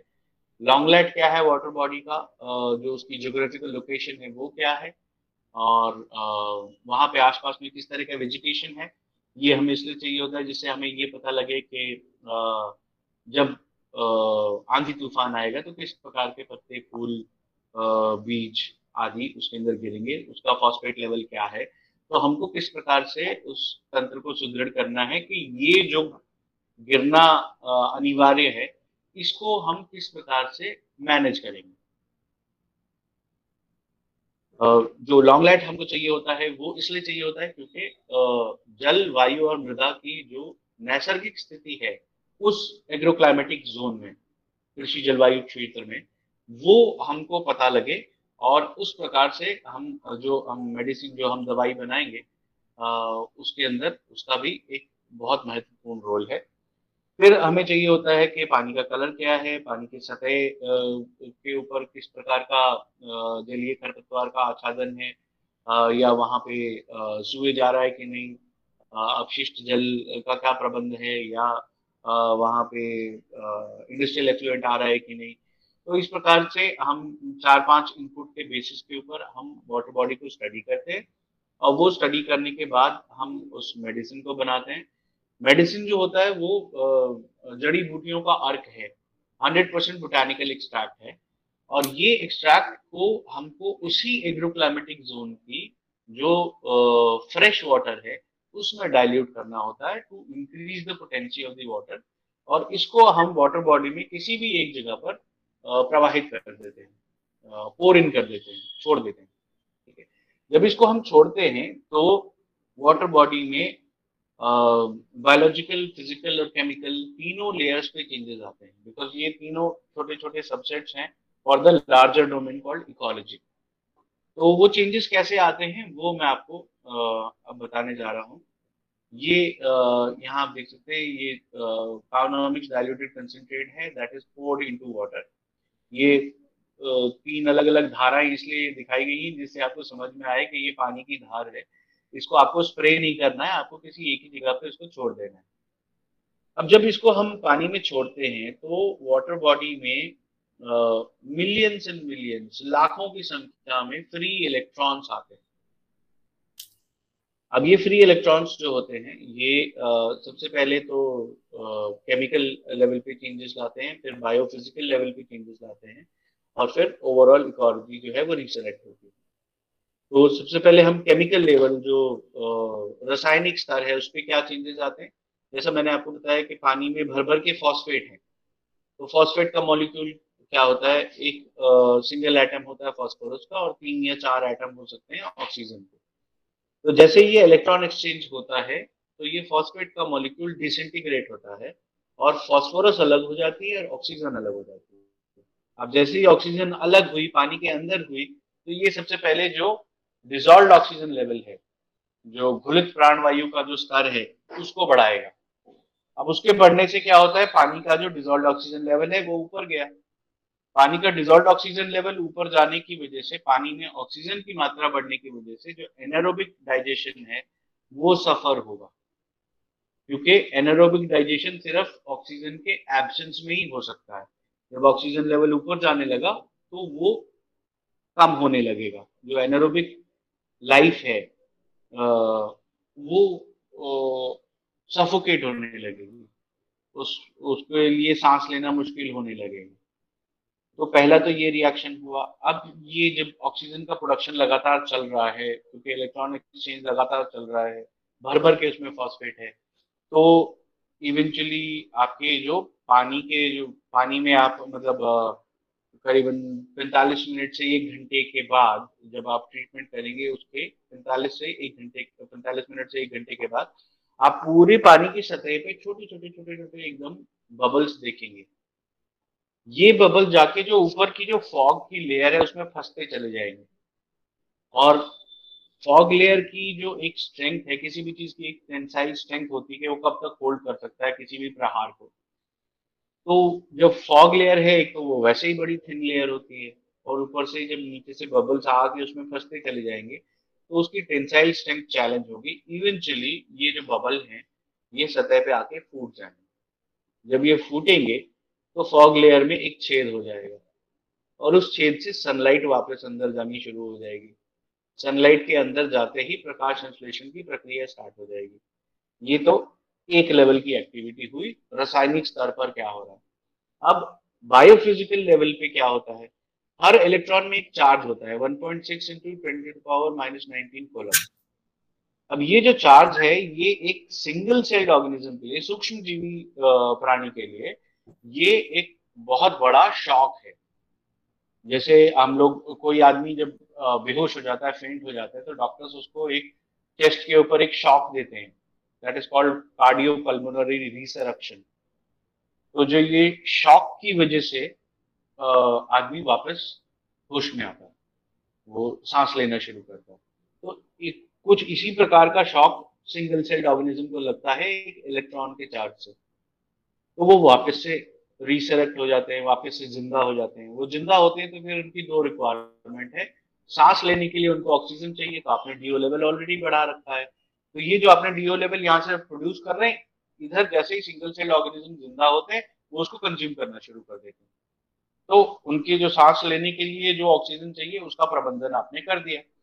अब दूसरी चीज उनको चाहिए कुछ खाने के लिए, तो जो सिंगल एटम ऑफ फॉस्फोरस है जो कि सेपरेट हुआ था फॉस्फेट मॉलिक्यूल से, उसको वो कंज्यूम कर लेंगे। बिकॉज सिंगल सेल्ड ऑर्गेनिज्म है तो उनको खाना भी उतनी ही सूक्ष्म अवस्था में चाहिए, एक एटम।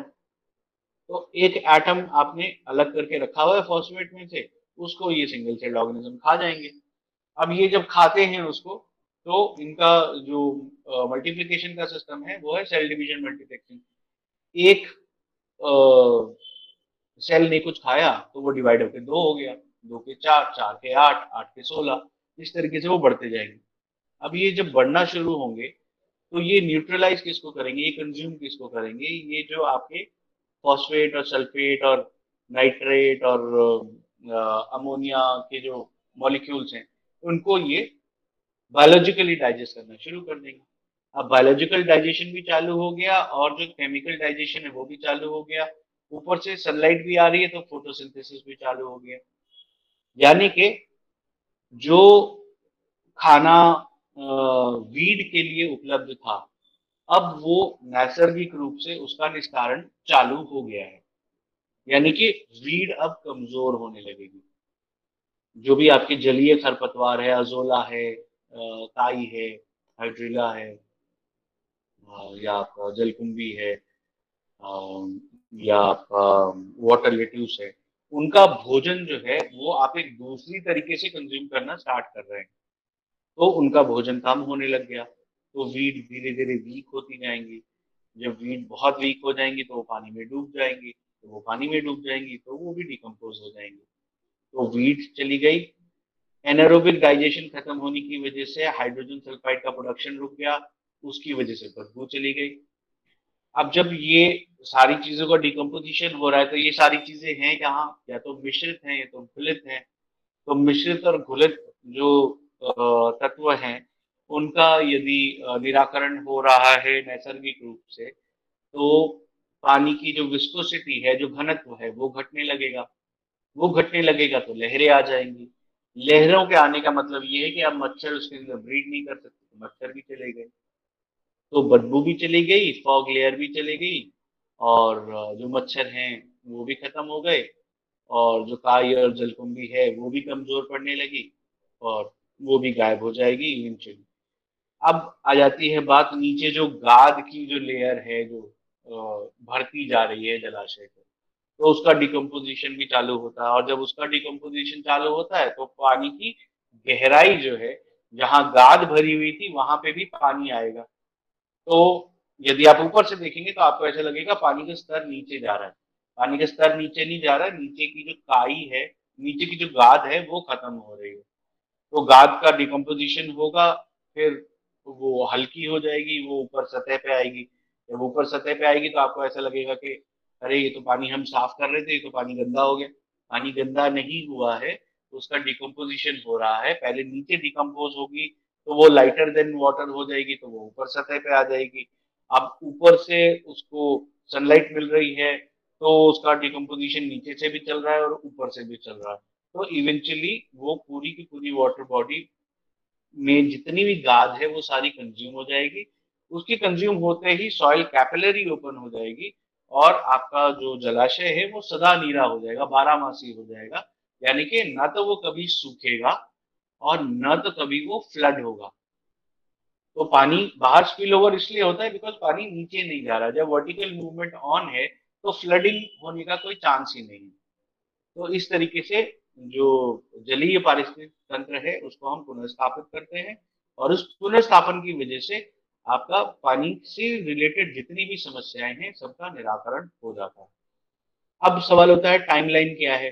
तो सबसे पहले मैंने आपको बताया जो बुलबुले हैं वो तो आपको पैंतालीस मिनट से एक घंटे के अंदर भी दिखाई देने लगेंगे, पहली डोजिंग के टाइम से ही। ठीक है, तो ये हो गया पहला टाइमलाइन कि आप पहली ट्रीटमेंट करने के बाद आप आधे पौने घंटे तक वेट करें और आप देखें कि बुलबुले आ रहे हैं कि नहीं। जितने ज्यादा बुलबुले आ रहे हैं आप समझ लीजिए उतनी ही अच्छे से वाटर बॉडी ट्रीटमेंट को रिस्पॉन्ड कर रही है। मतलब जैसे किसी भी पेशेंट को आप हॉस्पिटल में एडमिट करते हैं तो डॉक्टर बताते हैं ना कि भाई बॉडी जो है वो बहुत अच्छे से रिस्पॉन्ड कर रही है मेडिकेशन को, या हमको मेडिकेशन बदलनी पड़ेगी बिकॉज ये मेडिकेशन इफेक्टिव नहीं दिख रही है। तो ये मेडिकेशन के, के प्रति जो जलाशय का रिस्पॉन्स है वो ये है कि ऊपर जो बुलबुले हैं वो आधे पौने घंटे के बाद कितने आ रहे हैं। यदि अच्छी भरी मात्रा में तादाद में आ रहे हैं यानी कि ये अच्छी बात है और water body is reacting well. दूसरी चीज, जब आपको करीबन चौबीस घंटे का सनलाइट एक्सपोजर होगा, यानी आप मोटा मोटी लगा के चलिए कि एक दिन में आठ घंटे धूप आती है तो तीन दिन में आपकी चौबीस घंटे की धूप कंप्लीट हो जाएगी। तो तीन दिन में आप यूँ समझ लीजिए कि आपकी जो बदबू आ रही थी वाटर बॉडी से वो अप टू नब्बे प्रतिशत खत्म हो जाएगी। ठीक है, तो बदबू, सबसे पहले बुलबुले आए, उसके बाद बदबू गायब हुई, पैरेलली आपका जो वाटर विस्कोसिटी है, जो पानी का घनत्व है, वो कम होना शुरू हो जाएगा, जो पानी की ट्रांसपेरेंसी है, जो पारदर्शिता है, वो बढ़नी स्टार्ट हो जाएगी। और करीबन पहले दस से पंद्रह दिन के अंदर में जितनी भी मॉस्किटो कॉलोनीज हैं, जो भी मच्छर हैं, वो सब खत्म हो जाएंगे। यदि मच्छरों की तादाद बहुत ज़्यादा है तो आप एक चीज़ और ऑब्जर्व कर सकते हैं कि वाटर बॉडी के आसपास रेड ड्रैगन फ्लाइज, बहुत सारे लोग उसको यहाँ हिंदी में हेलीकॉप्टर भी बोलते हैं, वो बहुत ज़्यादा आ जाएंगे क्योंकि these are the predators for the mosquito. ये मच्छरों को खाते हैं, मच्छर इनका भोजन है। तो यदि मच्छरों की तादाद बहुत ज्यादा है तो नए मच्छर पनपना तो ऐसे बंद हो जाएंगे कि पानी में लहरें आ गई, लेकिन जो पैदा हो चुके मच्छर हैं उनको खाने के लिए रेड ड्रैगन फ्लाइज आ जाएंगी और वो उसको कंज्यूम कर लेंगे। ये पूरा इकोसिस्टम है, ये इकोलॉजी है, ये सब कुछ अपने आप चल रहा है। जब रेड ड्रैगन फ्लाइज बहुत सारी आ जाएंगी तो कुछ दिनों में आप देखेंगे कि पक्षी भी बहुत सारे आ जाएंगे क्योंकि वो रेड ड्रैगन फ्लाइज को खाते हैं। तो इस तरीके से पूरा जो पारिस्थितिक तंत्र है वो अपने आप रीस्टैब्लिश होना शुरू हो जाता है। तो बदबू चली गई और मच्छर चले गए, और डिपेंडिंग अपॉन कि वीड कौन सी है, जैसे जो जल परड़ी है, जो जल कुंभी है, वो बहुत ही स्ट्रॉन्ग वीड होती है। अगर आप उसको पानी से निकाल के सड़क पे भी रख देना तो भी वो एक महीना जी जाएगी और उसको जब भी पानी मिलेगा वो वापस से जिंदा हो जाएगी। तो ये बहुत ही स्ट्रांग वीड होती है, इसको खत्म होने में छः महीने भी लग सकते हैं। लेकिन बाकी जो वीड्स हैं जैसे वाटर लेट्यूस है या वाटर लिलीज हैं, ये तो एक महीने में गायब हो जाती है। ठीक है, या अजोला है, ये बड़ी जल्दी गायब होता है। हाइड्रिला अगेन थोड़ी सी रगड़ है, तो हाइड्रिला को गायब होने में आप लगा लीजिए कि करीबन दो से ढाई महीने का टाइम लगेगा। वीक जरूर हो जाएगी लेकिन पूरी तरीके से गायब होने में दो ढाई महीने का टाइम भी लग सकता है, राइट। तो इस तरीके से ये प्रोसेस चालू होता है। अब जो सबसे ज़्यादा टाइम टेकिंग प्रोसेस है वो है डिसोल्यूशन ऑफ दी स्लज, जो नीचे की गाद है उसका पूरा कंज्यूम होना। अब गाद है कितनी, ये यूजुअली हमको कोई भी जो सरकारी एजेंसीज हैं, जो म्यूनसिपल कॉर्पोरेशन है, वो बताती नहीं है। तो इस वजह से अब हमको ये अजम्पशन पर ही काम करना पड़ता है। तो हम ये सजेस्ट करते हैं कि रिसरक्शन का जो प्रोसेस है उसको हम बारह महीने में डिवाइड करते हैं। पहले तीन महीने रिसरक्शन होता है, अगले तीन महीने रिस्टोरेशन होता है और आखिरी के छः महीने रिजुविनेशन होता है। इसमें आपकी मेहनत धीरे धीरे घटती चली जाएगी। पहले तो डेली ट्रीटमेंट होगा, फिर थोड़ा ट्रीटमेंट घटेगा, हफ्ते में दो बार तीन बार आ जाएगा, फिर और घटता चला जाएगा। इवेंचुअली आपकी वाटर बॉडी जब पूरी तरह रिसरेक्ट हो जाएगी तो एक साल के ट्रीटमेंट के बाद वाटर बॉडी उसी कंडीशन में आ जाएगी जिस कंडीशन में वो बनी थी। अब वो बनी भले छह सौ साल पहले हो, आठ सौ साल पहले हो, वापस उस कंडीशन को हम रिस्टोर कर देंगे एक साल के ट्रीटमेंट के बाद। उसके बाद ये अथॉरिटी पे है कि वो आपको मेंटेनेंस देते हैं कि नहीं देते हैं। इसका एक रिपल इफेक्ट ये भी होता है कि जब वाटर पूरी तरीके से रिजुविनेट हो जाता है तो this water becomes neuro immuno booster for plants and animals. यदि इसी पानी से खेती की जाए, उसको हम इंटीग्रल इकोलॉजिकल फार्मिंग बोलते हैं, तो यदि इसी पानी से खेती की जाएगी तो आपको एग्रीकल्चर में किसी भी प्रकार के केमिकल या ऑर्गेनिक्स की जरूरत नहीं पड़ेगी। यानी कि किसान की जो लागत है वो ऑलमोस्ट खत्म हो गई, खेती की लागत ऑलमोस्ट खत्म हो गई, क्योंकि सिवाय उनको सिंचाई के और कुछ भी नहीं करना, और सिंचाई भी फ्लडिंग नहीं करनी है। यदि ड्रिप इरीगेशन का वेंचर लगा हुआ है तो आपको ड्रिप इरीगेशन का इनपुट यहाँ से लेना है। आपको सिंचाई करने का सिर्फ एक तरीका है, वो भी सुबह सूर्योदय के टाइम पे जलाशय के पानी का छिड़काव पत्तों पर। That's it. मतलब आपकी नब्बे प्रतिशत पानी की जो रिक्वायरमेंट है वो भी कम हो गई खेती में। तो खेती में अभी जो तरीका है लाजमी, जो ज्यादातर किसान अपनाते हैं, वो है फ्लडिंग, कि पानी खोल के छोड़ दो खेत में। वो तरीका हमें नहीं चाहिए। हमें सिर्फ पत्तों के ऊपर छिड़काव करना है और जो यील्ड है in terms of quality and quantity, दोनों आपका जो केमिकल बेस्ड फार्मिंग है उससे बेटर होगी। मतलब केमिकल बेस्ड फार्मिंग में यदि आपकी एक एकड़ से मान लीजिए दो क्विंटल की उपज है तो आपको कम से कम दो क्विंटल की उपज इस तरीके से भी आएगी, ज्यादा से ज्यादा दो का तीन भी हो सकता है, डिपेंडिंग अपॉन कि आप कितने टाइम से केमिकल का इस्तेमाल कर रहे हैं। यदि पिछले तीस साल से केमिकल का इस्तेमाल कर रहे हैं किसी खेत में और वहाँ दो क्विंटल की फसल आ रही है तो दो का वो हो सकता है सवा दो हो जाए, ढाई हो जाए, तीन हो जाए। यदि आप पिछले दस साल से यूज कर रहे हैं तो हो सकता है दो का चार हो जाए। तो इट डिपेंड्स कि आप केमिकल कितने समय से उस मिट्टी में डाल रहे हैं और आप जो जो मिट्टी का जो पारिस्थितिक तंत्र है उसको कितना खराब कर चुके हैं। तो Uh, this is how you can uh, use it in agriculture also, and you get a uh, wonderful output in terms of both quantity as well as quality. तो जो किसानों की जो प्रॉफिटेबिलिटी बढ़ानी है वो फर्स्ट क्रॉप साइकिल से ही profitability ज्यादा हो, इनपुट भी कम हो गया और प्रोडक्टिविटी भी बढ़ गई, तो जाहिर सी बात है उनकी uh, uh, जो प्रॉफिटेबिलिटी है वो मल्टीपल टाइम्स बढ़ गई। Now coming on to animal husbandry. यदि आप मत्स्य पालन करना चाहें तो आप इसी जलाशय में कर सकते हैं, उसमें कोई समस्या नहीं है।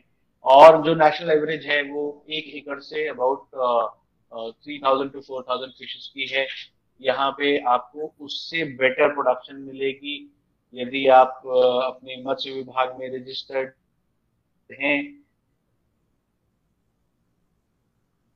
तो आप कर सकते हैं, क्योंकि जो नेशनल अवार्ड मिलता है वो फाइव थाउजेंड पे मिलता है, वेरस आपका प्रोडक्शन कम से कम भी होगा तो फाइव थाउजेंड से तो ऊपर ही होगा। अब अगर हम पशुपालन की बात करें, इसी पानी को आपने पशुओं को पीने के लिए देना है। इसी पानी से यदि गाय भैंस है आपके पास तो इसी पानी से उसका बाड़ा धोना है। और आपकी पूरी एनिमल हस्बेंड्री, जो भी आपका पशुपालन है, वो पूरी तरीके से रोग मुक्त होगा और आपको कोई एंटीबायोटिक नहीं यूज करना पड़ेगा। यदि आप एग्रीकल्चर में यूज करते हैं तो कोई पेस्टिसाइड, इंसेक्टिसाइड, फर्टिलाइजर कुछ नहीं इस्तेमाल करना पड़ेगा। तो आपकी लागत भी घट रही है और आपका प्रोडक्शन भी बढ़ रहा है। This is the benefit of this water. So अगर हम बात करें रेवेन्यू एंड सस्टेनेबिलिटी की, तो अर्बन में हमको टूरिज्म है या आपका सैनिटेशन हाइजीन है, वेस्ट मैनेजमेंट है, अर्बन सोशल ऑर्गेनाइजेशन के लिए मिलेंगे। अगर रूरल की बात करें तो agriculture, animal husbandry, village tourism, sanitation hygiene, animal farm, waste management, cleaner water bodies, ये सारी चीजें आपको रूरल में मिलेंगी। तो सस्टेनेबिलिटी एंड रेवेन्यू दोनों पर्सपेक्टिव में अगर आप देखें uh, तो अर्बन uh, के पर्सपेक्टिव में यदि देखें, सारा सीवेज और वाटर बॉडीज में जा रहे थे। वाटर बॉडीज को आप ट्रीट करें, वाटर बॉडीज को ट्रीट करने के बाद आपको एक क्लीन वाटर बॉडी तो मिलेगी ही। ये ही वाटर बॉडी आपका एयर पोल्यूशन मिटिगेशन करेगी। इसी वाटर बॉडी के पानी को आप लिफ्ट करके अपना ट्रीट करके ड्रिंकिंग वाटर अवेलेबल कर सकते हैं, बिकॉज ये पानी जो है from all perspective it is a good water for life purposes. लेकिन जो मनुष्यों के पीने का पानी है उसके लिए डब्ल्यू एच ओ के स्टैंडर्ड्स लगते हैं, तो डब्ल्यू एच ओ के स्टैंडर्ड्स पे पानी को ट्रीट करना पड़ेगा। आप मैकेनिकली ट्रीट करें, आर ओ प्लांट में डालें, that is purely up to the city administration. Aquifer recharge आपका, क्योंकि सॉइल कैपिलरीज ओपन हो गई तो एक्वीफर रिचार्ज भी चल रहा है। और uh, एक बड़ा मुद्दा है कार्बन क्रेडिट्स, बिकॉज हर वाटर बॉडी जो है वो कार्बन सिक्वेस्ट्रेशन कर रही है, फोटोसिंथेसिस कर रही है, तो कार्बन क्रेडिट्स उससे जनरेट होते हैं। ये कार्बन क्रेडिट्स को क्लेम किया जा सकता है। जो नेशनल सीडीएम अथॉरिटी है, ministry of environment, forest and climate change के अंदर, वो कार्बन बाजार लगाते हैं जहाँ पे ये जो कार्बन क्रेडिट्स हैं इनको बेचा जा सकता है, like any other stock exchange. Similarly rural में uh, जो वाटर बॉडी है उसके अंदर चाहे इंडस्ट्रियल एफ्लुएंट आ रहा हो, चाहे विलेज सीवेज आ रहा हो, उसको आप ट्रीट करें। uh, दूसरा इनपुट यहाँ पे विलेज में एक और वेस्ट है, एनिमल वेस्ट। तो एनिमल वेस्ट आपने क्या किया, बायोगैस प्लांट लगाया, बायोगैस प्लांट से आपने फ्यूल ले लिया, बायोगैस ले ली, और जो उसका वेस्ट है वो है स्लरी। तो स्लरी को भी आप वाटर बॉडी में जाने दें, वहाँ पे आप ट्रीट करें, और ये पानी न्यूरो इम्यून बूस्टर हो गया। यही पानी पीने का पानी बन गया पशुओं के लिए, और यही पानी इरीगेशन का पानी हो गया फॉर द एग्रीकल्चर। प्लस इसमें भी आप कार्बन क्रेडिट क्लेम कर सकते हैं। और पशुला दाल है, और पालक। ये कोई सवाल पूछ रहे हैं? हाँ, मैं सवाल पूछना चाहता हूँ। हाँ, पूछिए सर। मैं जानना चाह रहा था कि इसमें एनजीओ का पार्टिसिपेशन कैसे होगा। चलो हम नगर पालिकाओं को या पंचायतों को तैयार भी कर लेते हैं वाटर बॉडीज क्लीन करने के लिए, तो प्रोसेस क्या होगी फिर, आपके साथ कैसे एसोसिएट हो पाएंगे? सर, काम तो एनजीओ नहीं करना, हम लोग तो कोई काम करते नहीं डायरेक्टली, हम लोग हम तो सिर्फ टेक्नोलॉजी पे फोकस करते हैं। हाँ, तो टेक्नोलॉजी हमें मिलेगी कैसे? एग्जीक्यूटिव एजेंसी तो चाहिए ना। हाँ, कोई भी प्रोजेक्ट करने के लिए एक एजेंसी चाहिए who will pick up the project from government ना। गवर्नमेंट मान लीजिए अभी जल शक्ति अभियान के अंदर में catch the rain where it falls when it falls, अभी एक प्रोजेक्ट चला रही है। इस प्रोजेक्ट को एग्जीक्यूट करने के लिए आपको एक तो इम्प्लीमेंटेशन एजेंसी चाहिए, एक टेक्नोलॉजी चाहिए। टेक्नोलॉजी हम हैं, इम्प्लीमेंटेशन एजेंसी आप बन सकते हैं। जो फंडिंग मिलेगी वो आपको मिलेगी, एग्जीक्यूशन आपको करना होगा। आप अपने नीचे कोई जगह जगह पे जो स्मॉलर एनजीओ होते हैं उनको इन्वॉल्व कर सकते हैं। They can be your execution arm.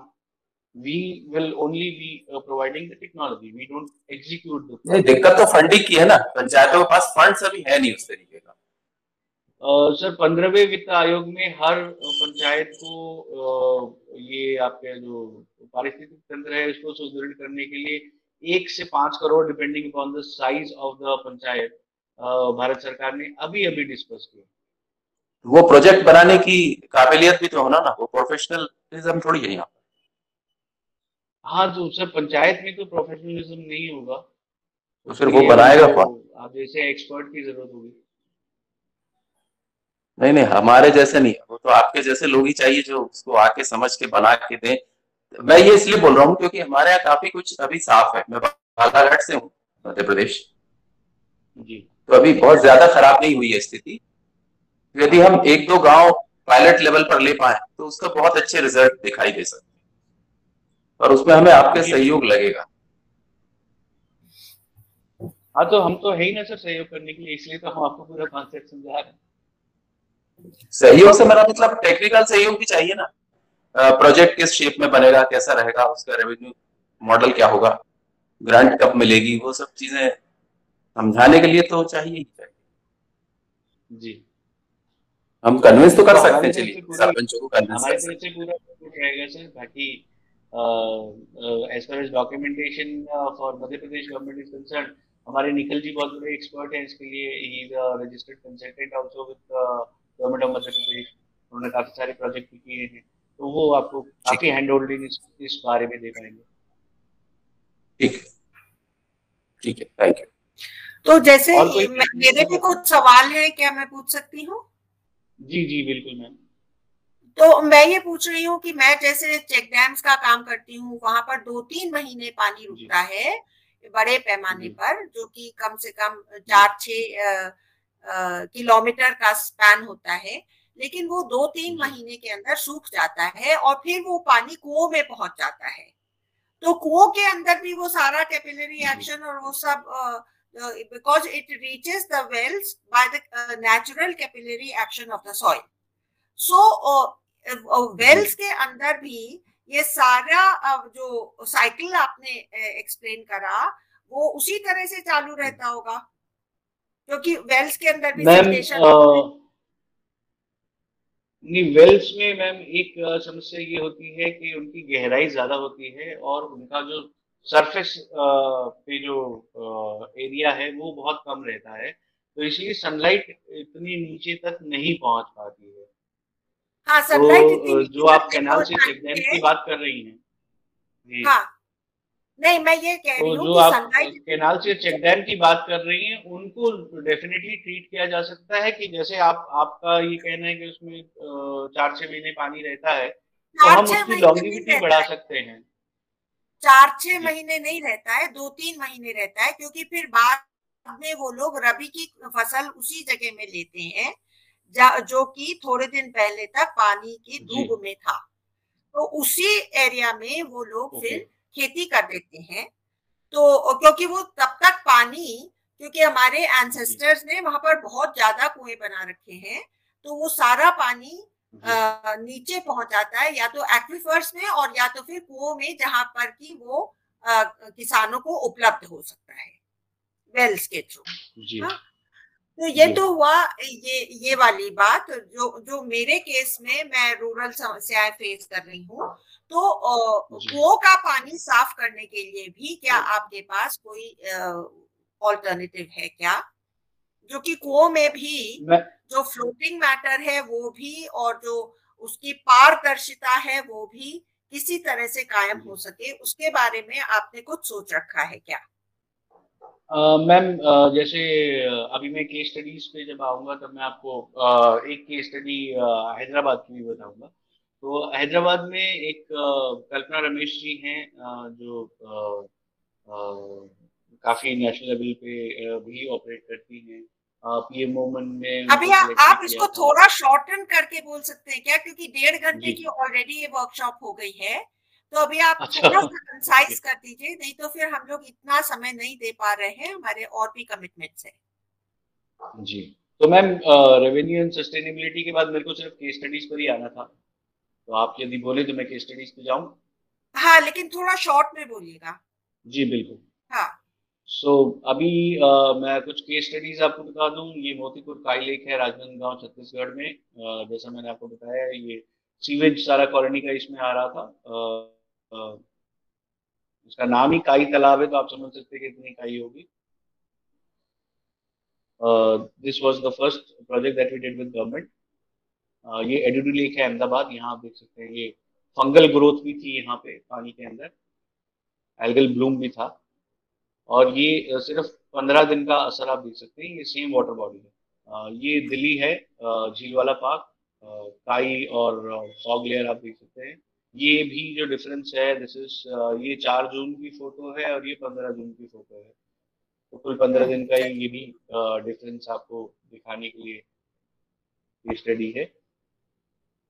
ये आप देख सकते हैं water lily, about seventy percent जो टॉप सरफेस है वो इससे कवर्ड था एक महीने में, बिकॉज वाटर लिली बहुत ही कमजोर वीड होती है। एक महीने में ये बिल्कुल ही क्लियर हो चुका है। तो इसको भी वाटर लिली भी कहेंगे, और ये भी पानी, ये पहले की काई की परत आप देख सकते हैं और ये बाद की है। आ, जी प्लस और ये डिफरेंस आप देख सकते हैं। ये मंदाकिनी नदी है, चित्रकूट, सतना, मध्य प्रदेश, और ये कंडीशन थी। एक महीने हमने उसको ट्रीट किया।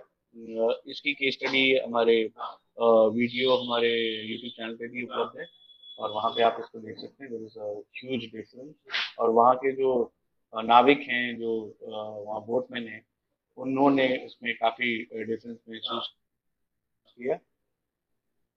ये कोडीपुंटा लेक है हैदराबाद में। जो आप, आप कुएं की जो बात कर रही थी, एक कुआं हमने, लेकिन एक, एक लेकिन एक कुआं जो है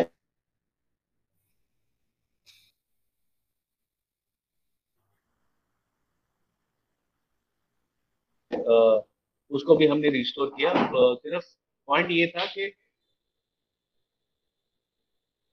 उस कुएं का जो हमारी टेक्नोलॉजी का जो एनर्जी इंजन है वो सनलाइट है, तो सनलाइट की उपलब्धता डेफिनेटली आवश्यक है। यदि ऊपर का कुएं का मुंह काफी बड़ा हो तो डेफिनेटली। ये लालदिग्गी तालाब है अयोध्या में। आ, ये जो हमने लास्ट ईयर नवंबर में प्रोजेक्ट स्टार्ट किया था, उत्तर प्रदेश के जो पर्यावरण मंत्री हैं, टूरिज्म मंत्री हैं, पर्यटन,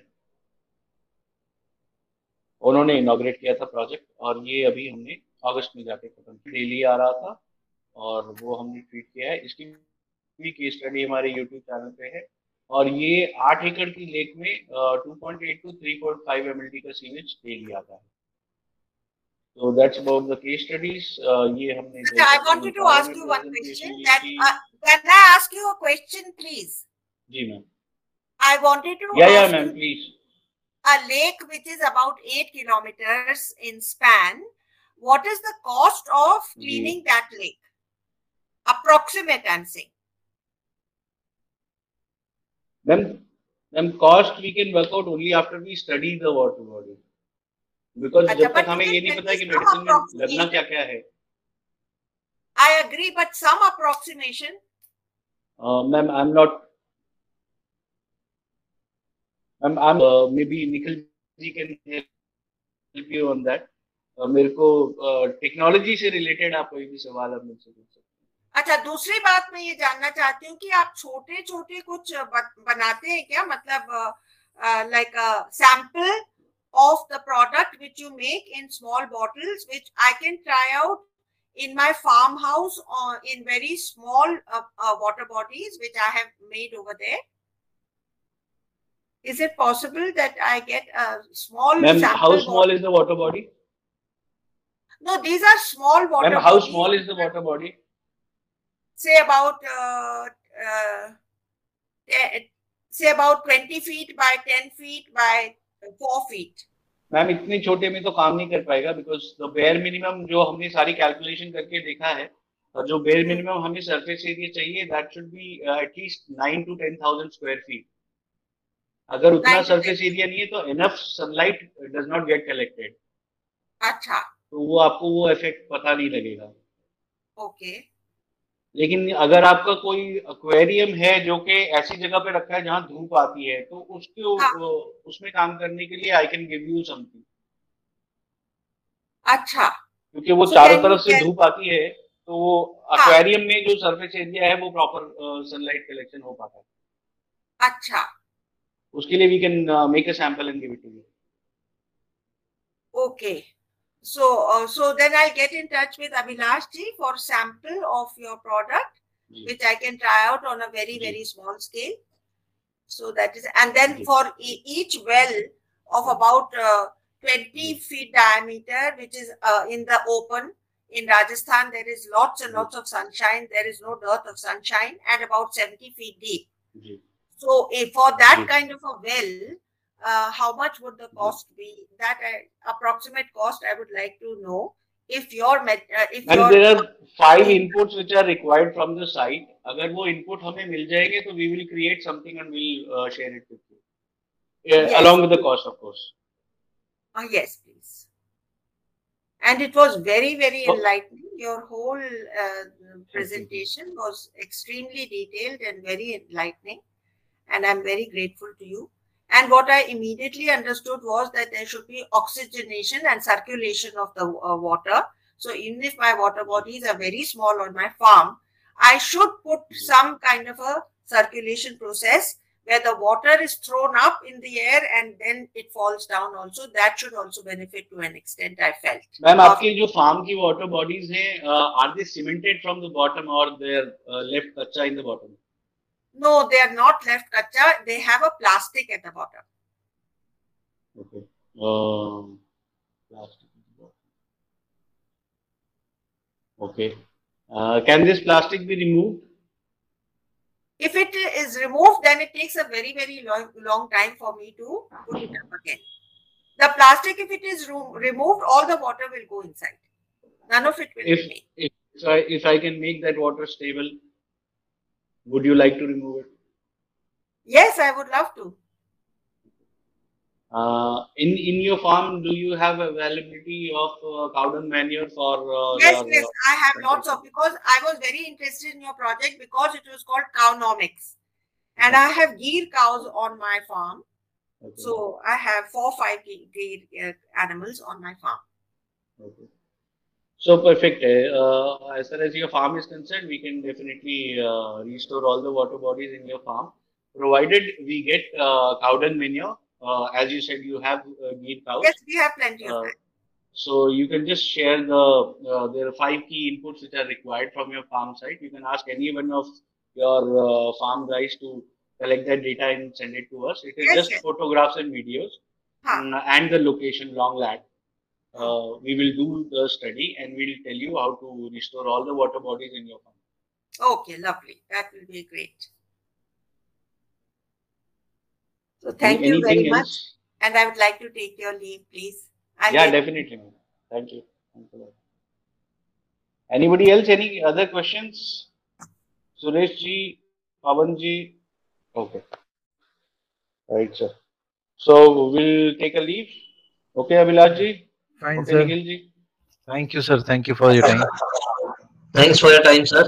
We'll again connect.